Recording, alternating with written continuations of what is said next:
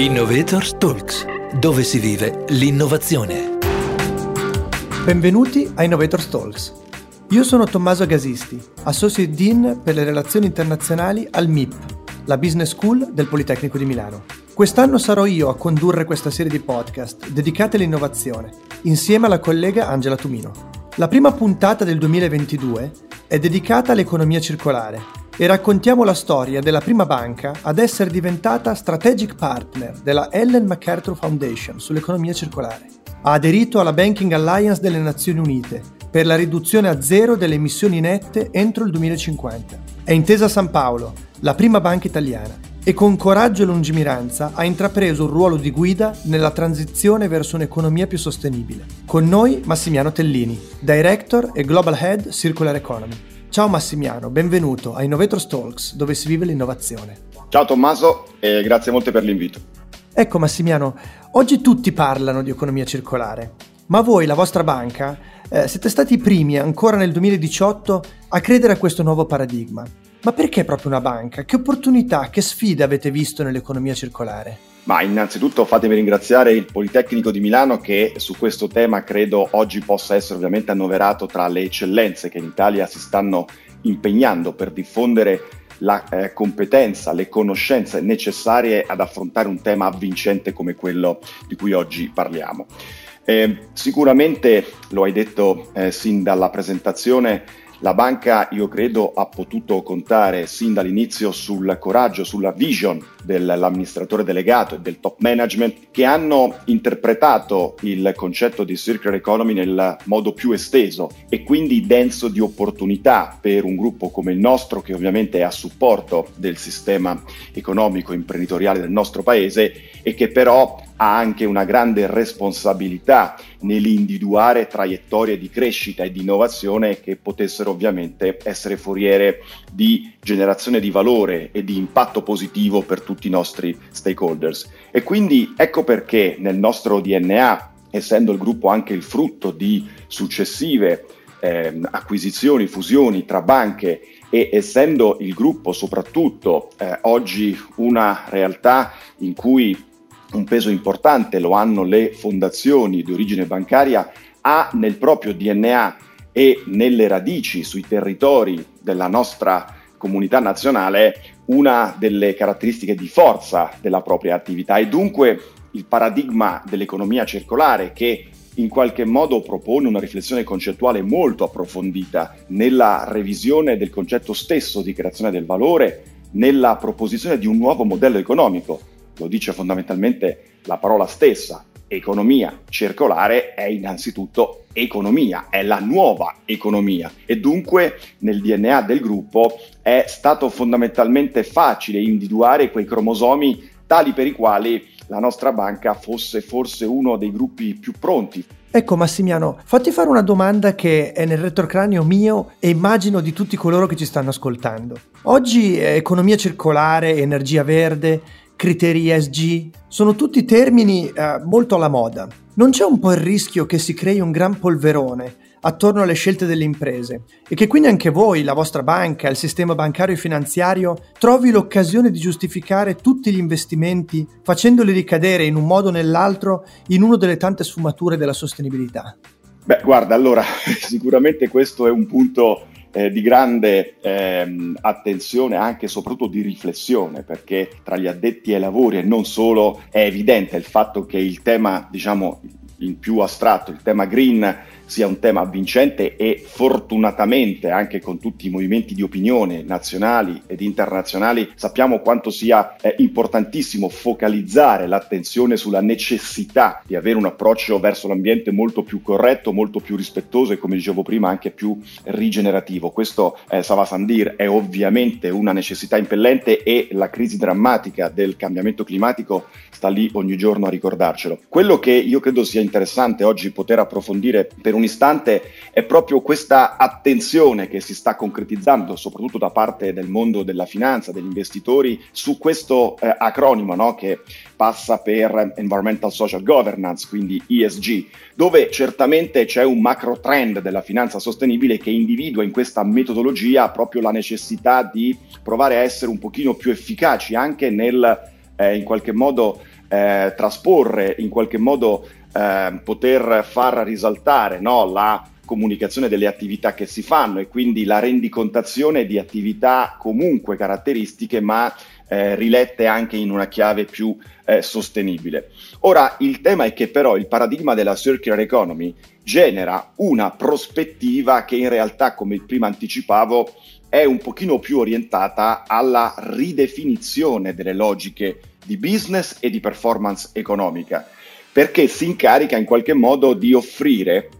una evoluzione che sia basata sull'innovazione. Alla base del, del concetto di economia circolare c'è il design, immaginare nuove caratteristiche nella logistica e quindi ad esempio proporre il passaggio da un concetto di fine vita dei beni a un concetto di fine di utilizzo, perché in realtà si parla non più di cicli di vita ma di cicli di utilizzo e così via. E, e quindi in questa prospettiva, come dicevo, la circular eh, ridefinisce le logiche di business e si incarica, dicevo, di offrire una evoluzione che è un'evoluzione che è in qualche modo sistemica perché per tornare al tema del ridisegno di alcuni prodotti, pensiamo ad esempio alle eh, no, eh, componenti plastiche che sono nei nostri prodotti, non c'è nulla di sbagliato nella plastica, semmai in realtà c'è qualcosa da correggere nell'uso che noi facciamo di un materiale così importante e così prezioso ma un materiale che è pensato per durare decenni e se pensiamo a cosa succede quando beviamo un succo di frutta ci accorgiamo che magari quella cannuccia fatta con quel materiale viene in realtà utilizzata per una frazione di tempo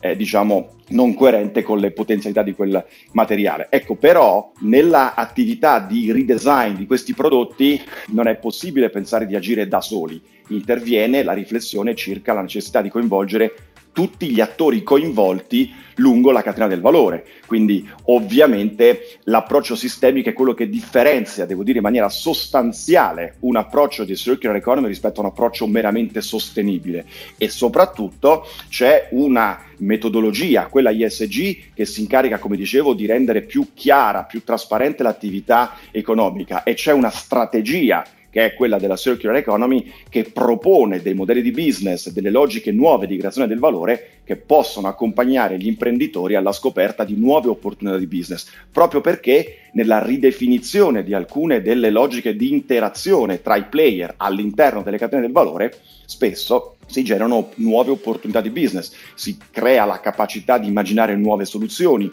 nuovi prodotti, nuovi materiali e a volte anche nuove aziende. Massimiano, fatti fare una domanda un po' di più su di voi. Il Circular Economy Lab e l'Innovation Center di Intesa San Paolo hanno oggi catalizzato intorno a loro un ecosistema industriale che è fatto di grandi imprese ma anche di start-up e concretamente questi sono attori della trasformazione dell'economia circolare. Ci puoi raccontare qualcosa di più di questa esperienza, qualche esempio, qualche testimonianza? Beh, allora, certamente credo sia importante sottolineare qui un altro aspetto eh, rilevante della nostra esperienza, perché certamente diciamo, i modelli di business che si ispirano alla circular economy, ai tre grandi principi fondanti la circular economy, cioè quello di voler superare il concetto stesso di rifiuto. Come ci dice Ellen MacArthur, un rifiuto non è altro che un, pro- un problema di design a monte, perché vuol dire che c'è stato un bene eh, prodotto, concepito secondo una funzionalità limitata. Quindi il primo principio è quello di voler superare il concetto stesso di rifiuto ed ecco perché, inciso, non si tratta di circular economy quando sentiamo parlare di waste management, proprio perché la circular economy è il superamento del concetto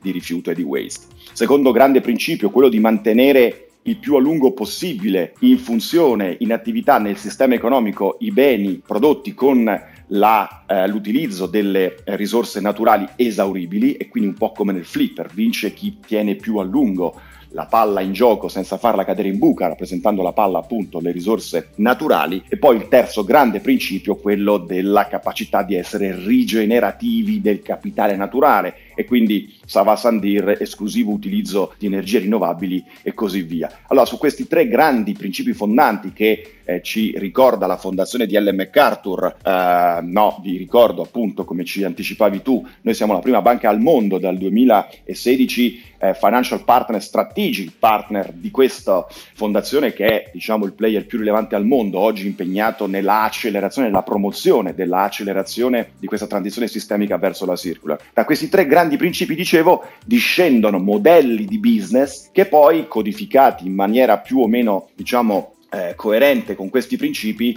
riescono in qualche modo a orientare le scelte degli imprenditori. Perché dico questo? Perché ci siamo accorti appunto, ed è un po' l'esperienza che come banca abbiamo fatto sin dal 2018, sin fondamentalmente dalla eh, costruzione del piano d'impresa 2018-2021 e è proprio di questi giorni il lancio del nuovo piano d'impresa della banca, bene, noi eh, abbiamo compreso che eh, questa transizione determinasse la possibilità, anzi la necessità di fare nuovi investimenti. Ed ecco il grande ruolo che Circular Economy ha, quello di attivare una nuova stagione di investimenti, di investimenti che hanno anche la capacità, e lo stiamo appunto dicendo, lo stiamo verificando, come dicevo prima, attraverso l'analisi sul de-risking, che abbiano anche la capacità di generare migliori performance di rischio rendimento rispetto agli investimenti non circolari. Per fare un esempio, per andare molto sul concreto, ci sono delle aziende, qui parliamo ad esempio di un'azienda che è leader europea nella produzione di cere per l'uso industriale per la produzione delle candele. Ebbene, le cere che sono state sviluppate vengono impiegate ad esempio nella cosmetica, nel settore dell'industria dell'alimentare, ad esempio per il packaging piuttosto che per vernici, per altri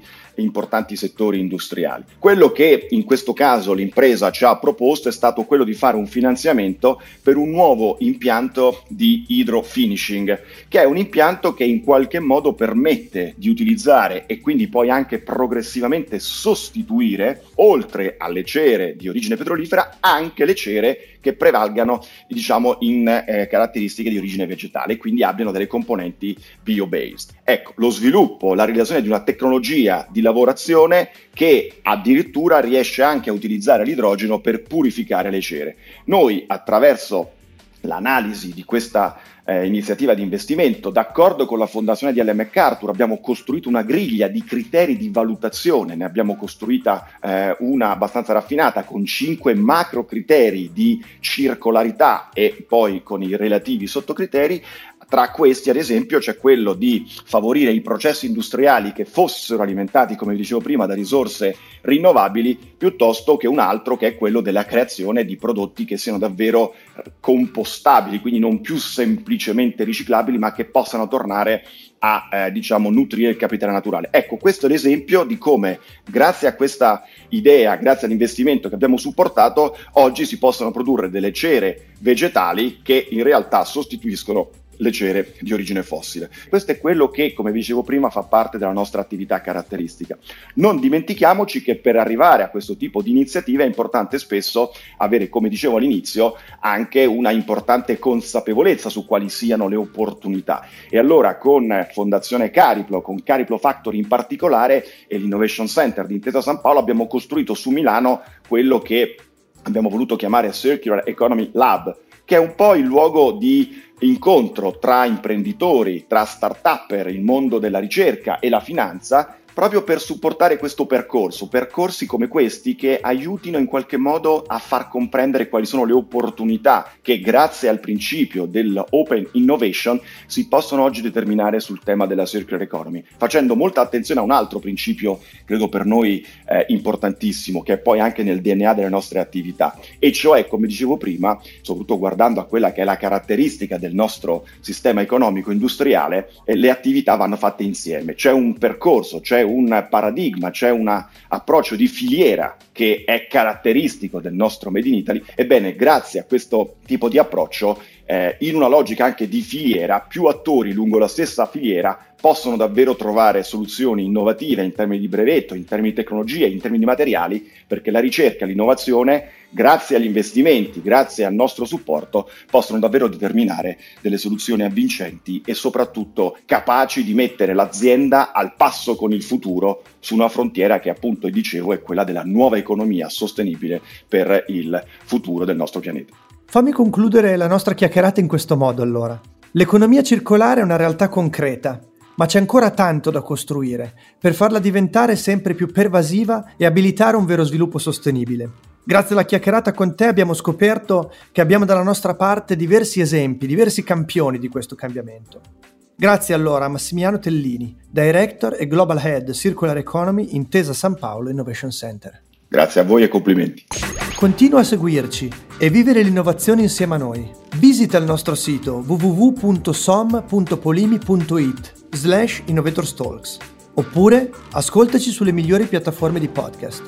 Un saluto da Tommaso Gasisti dal MIP, la Business School del Politecnico di Milano. Innovators Talks, dove si vive l'innovazione.